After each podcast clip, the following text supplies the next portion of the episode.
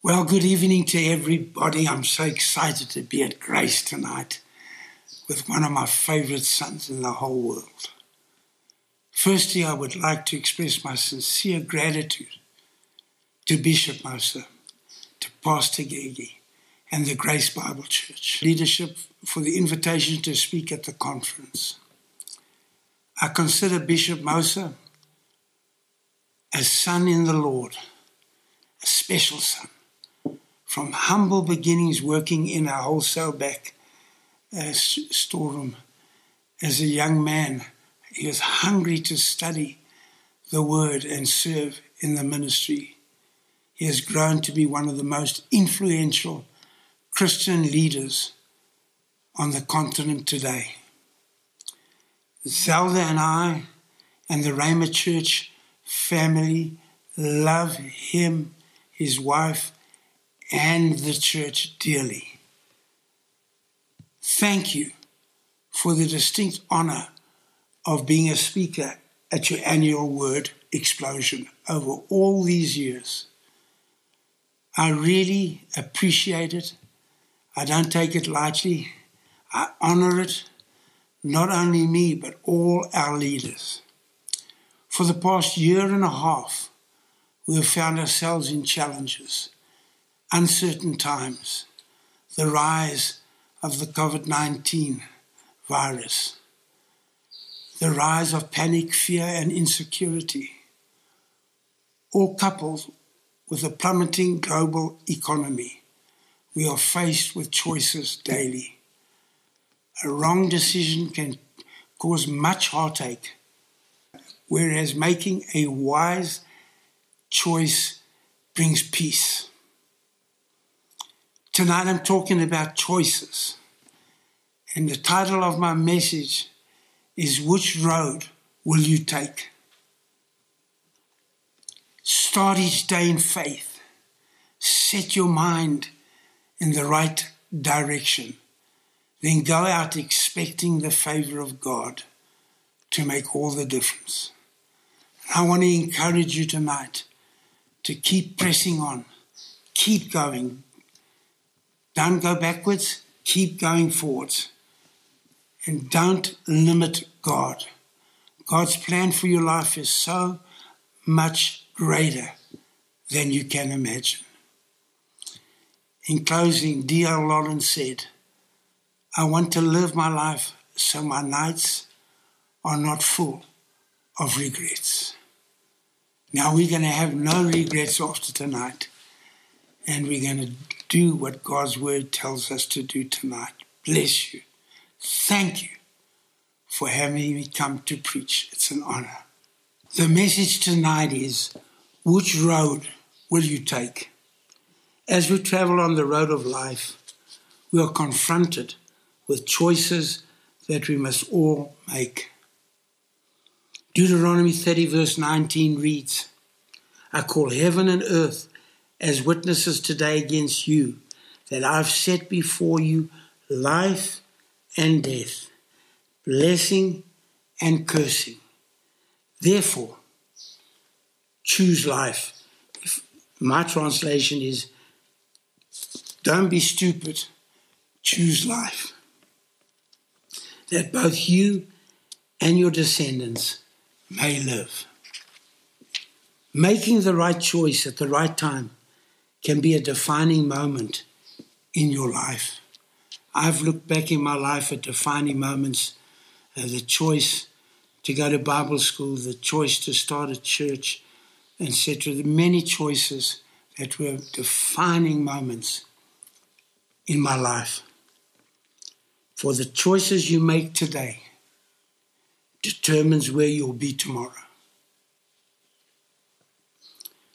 The only true freedom we have in life is the freedom to choose. Think about that. Once we have chosen, we become servants of our choice. That's why it's so imperative you make the right choices and seek God about it.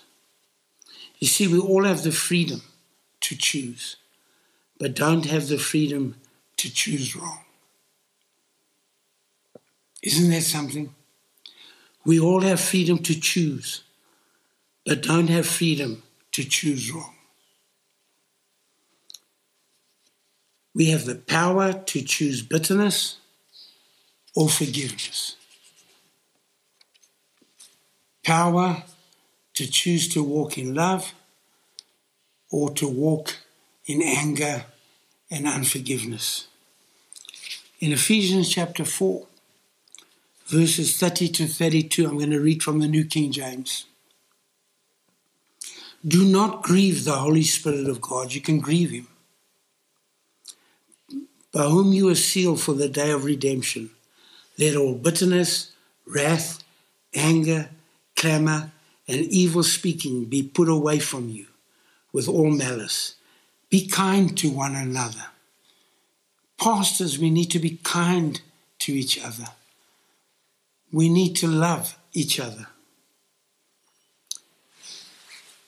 Be tender hearted, forgiving one another, even as God in Christ forgave you. We cannot change our past, but we can sure shape our future. What a nugget of truth. Can't change the past, but we can shape our future. That's how we press on. Ephesians chapter 3 and verse 12 to 14 from the Amplified reads Not that I've now attained this ideal or have already been made perfect, but I press on to lay hold of the grasp and make my own, that for which Christ Jesus, the Messiah, has laid hold on me and made me his own. I do not consider, brethren and sisters, that I have captured and made it my own. Yet but one thing, but one thing I do. This is the one thing he does. It is my one aspiration. He couldn't be more thoughtful than that. Forgetting what lies behind and straining forward to what lies ahead, I press on towards the goal to win the supreme and heavenly prize to which God in Christ Jesus is calling us upward. You see, we can have been attacked with the virus, we can be attacked financially and economically, we can be attacked with our children that are not serving God and, and stuff like that, all different giants and enemies. But one thing we do, we press on forgetting those things which are behind, and we move forward. Your kids will serve God. You will be blessed going in and blessed out financially. And God's hand is upon you for good and not for evil. And tonight you are victorious. Tonight you're more than a conqueror. Mark 11:26 if you do not forgive, neither will your Father in heaven forgive you your trespasses. Boy, be quick to forgive.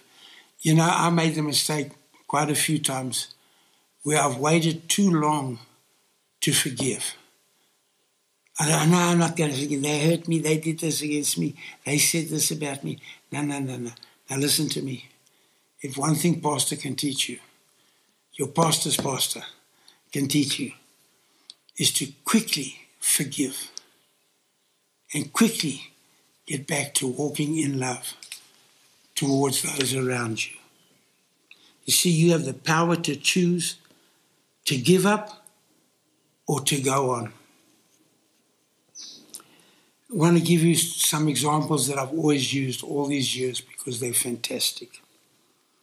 There was a man, John Stephen Akwari of Tanzania in the Olympic Games. He never gave up despite pain and injury.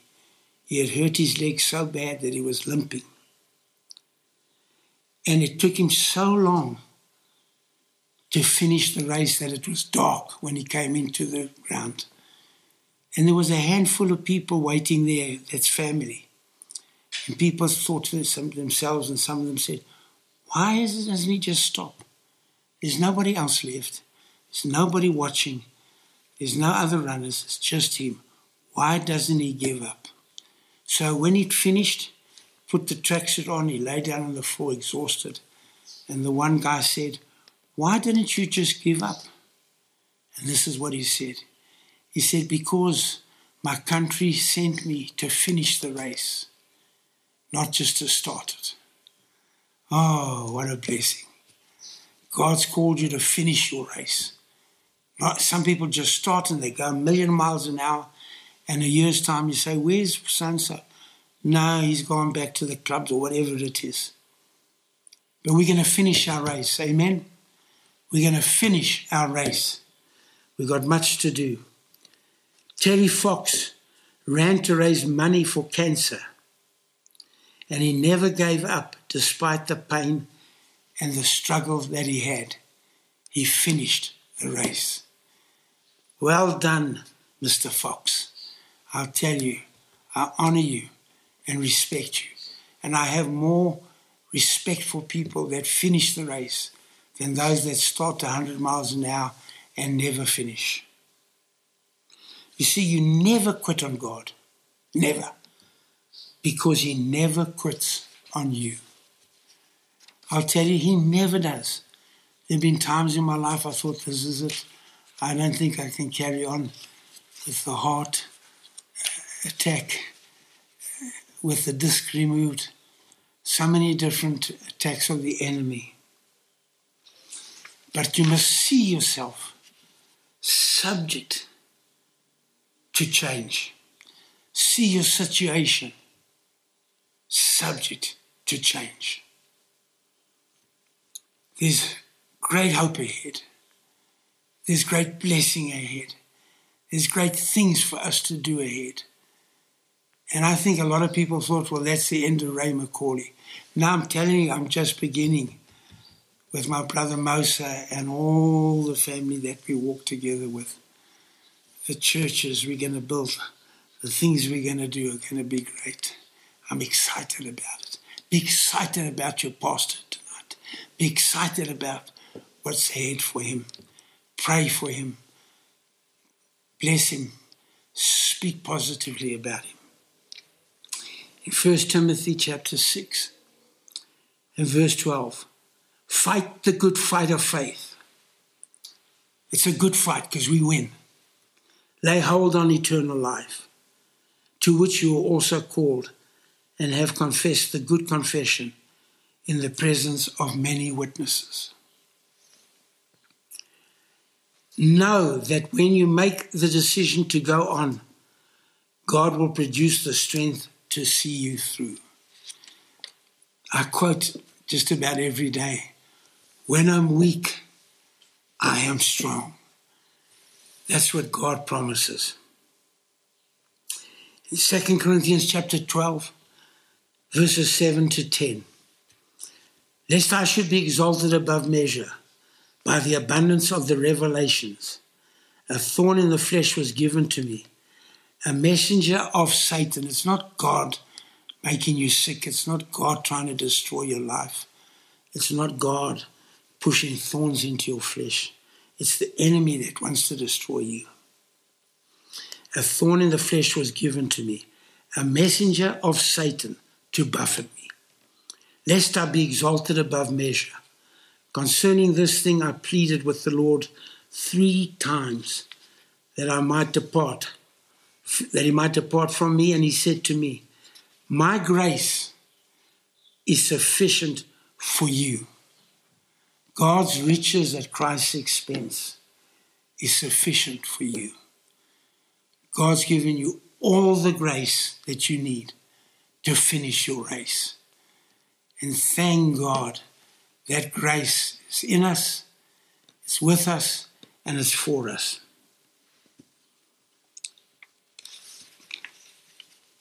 Let me repeat it. My grace is sufficient for you, for my strength is made perfect in weakness. Therefore, most gladly, I will rather boast in my infirmities, that the power of Christ may rest upon me. That's the anointing. That's the Holy Spirit. I sense in right now. I'm getting stronger and stronger as I'm preaching. Thank God. Thank you, Jesus, for your grace. Raise your hand right now where you are. Say, Thank you, Jesus, for your grace. And then give him a hand clap. Amen. He says, Therefore, I take pleasure in infirmities, in reproaches, in needs, in persecutions, in distresses, for Christ's sake. For when I'm weak, then I'm strong. He says it again, he says it time and time again. That's why we can say, when we feel weak, it's no excuse to back off and to walk away and to admit defeat. It's to believe God for His anointed Holy Spirit strength that we can become strong in what we're doing right now. You do the desiring, He will do the producing. You do the desiring, He will do the producing. You have the power to choose to live in hope or despair. There's so much negativity at the moment around the fires, the viruses, the economy. So many different things that we can look at, but we don't look at them. Our eyes are on Jesus, and our eyes are on His promises. My God shall supply all our need according to His riches in glory. You see, we can live 40 days without food, eight days without water, four minutes without air, but only a few seconds without hope.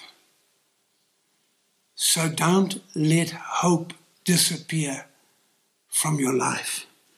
Guard it, treasure it, confess it, and stay hope filled.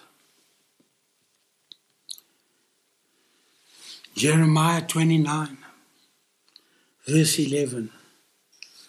For I know the thoughts and the plans that I have for you, says the Lord. Thoughts and plans for welfare and peace, and not for evil, to give you hope in your final outcome. No future, no vision. Bishop Mosa is going to still do great things build great buildings, grow great churches, and him and his wife are going to do wonderful, wonderful things for the kingdom. That's the vision they have. That's the vision I have too. And we keep that vision before us. If you have no future vision, you will remain where you are. How many people have I bumped into over the years and they're still complaining about the same things? They're still taking another lap around and the mountain. They haven't gone on with their life. They make a million excuses why they're not where they should be. But I'll tell you, where there's no future vision, you will remain where you are. So be vision filled tonight. Be vision filled. Jeremiah 17, verse 7. Blessed is the man or the woman who believes and trusts in you. He relies on the Lord and whose hope and confidence the Lord is. Confidence, hope. Be filled with it depend, trust, rely upon Him. Great things ahead for you. Some young men and women sitting in the congregation tonight. God wants you to know there's some great plans He has ahead for you. God has a great plan for one of you to preach. One of you have a wonderful voice to sing. And others are called to serve in a wonderful way. And as you do that, God will enlarge your tent. He'll make it bigger and bigger and bigger. I remember when Bishop Mosa came to the church and he got a job in the bookshop. in the wholesale department, putting books back, lining the books up straight, serving, cleaning the store. And look what God's done today. And it's just the beginning. It's going to be far greater than it's seen before. Hopeful people believe God has the answer to every problem. God has the answer before the problem comes.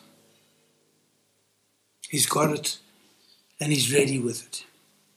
You have the power to choose to live in the determination to endure or to stay in the paralysis of self pity. Everybody is a victim Everybody loves to blame everybody else. But we're not like that tonight. Blame game is not in our vocabulary. If we come, come, come across a giant, we defeat him. If we've got to get up on that mountain and climb it, we'll climb it and overcome it. We are more than conquerors through him who loved us and loves us. In Ephesians chapter 6, verses 12 to 18, for we are not wrestling with flesh and blood, contending only with physical opponents, but against the depositions and against the powers, against the master spirits who are the world rulers of this present darkness Yes, they're everywhere. Yes, they're ruling. Yes, this virus is running rampant. But we're going to overcome it. We're really nearly there. We will have the victory.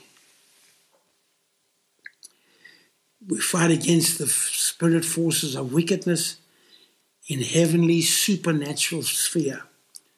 Therefore, put on God's complete armor. Put it on the shield of faith, sword of the Spirit Put it all on, the helmet, and walk tall. You're more than a conqueror. And when you do that, you'll be able to resist and stand your ground on that evil day of danger.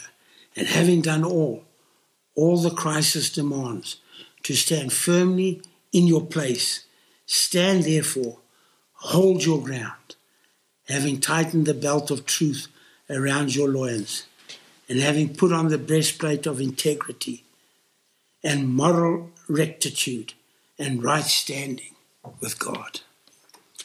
And it goes on, having shod your feet in the preparation to the face the enemy with the firm footed stability, the promptness and the readiness produced by the good news.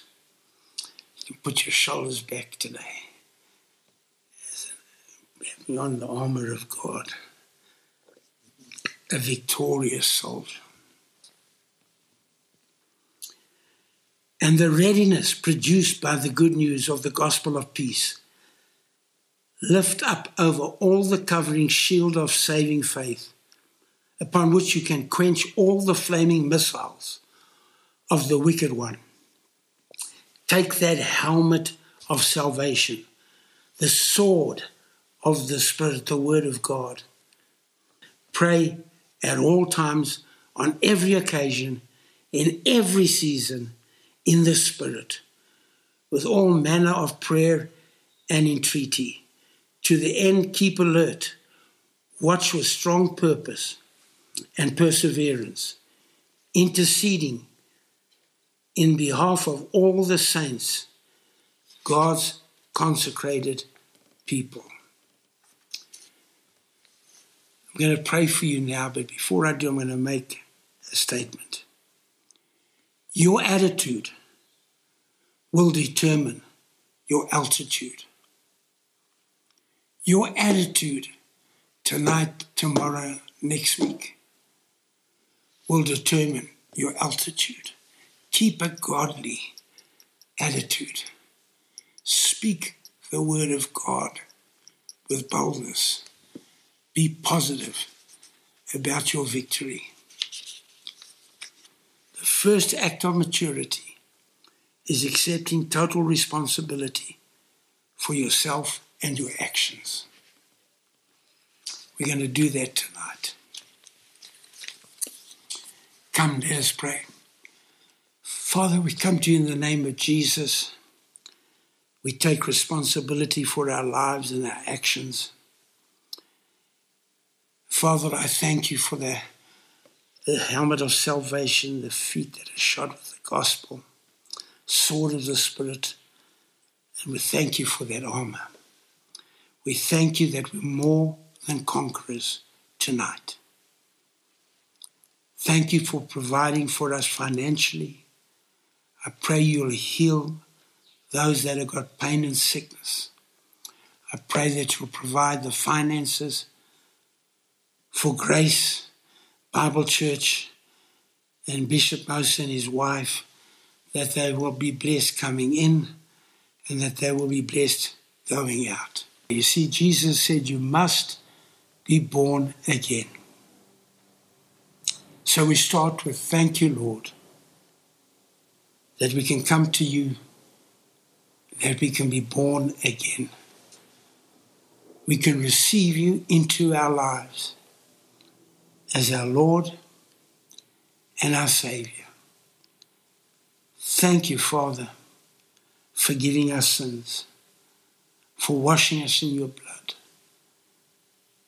for coming to live in us. Thank you that as new creatures in Christ, behold, in Christ we are brand new. All things have passed away. So, whatever happened in your past, forgetting those things which are behind, you move on with Jesus as your Lord and you have invited him into your life as your Lord and your Savior. Thank you, Jesus, for saving them.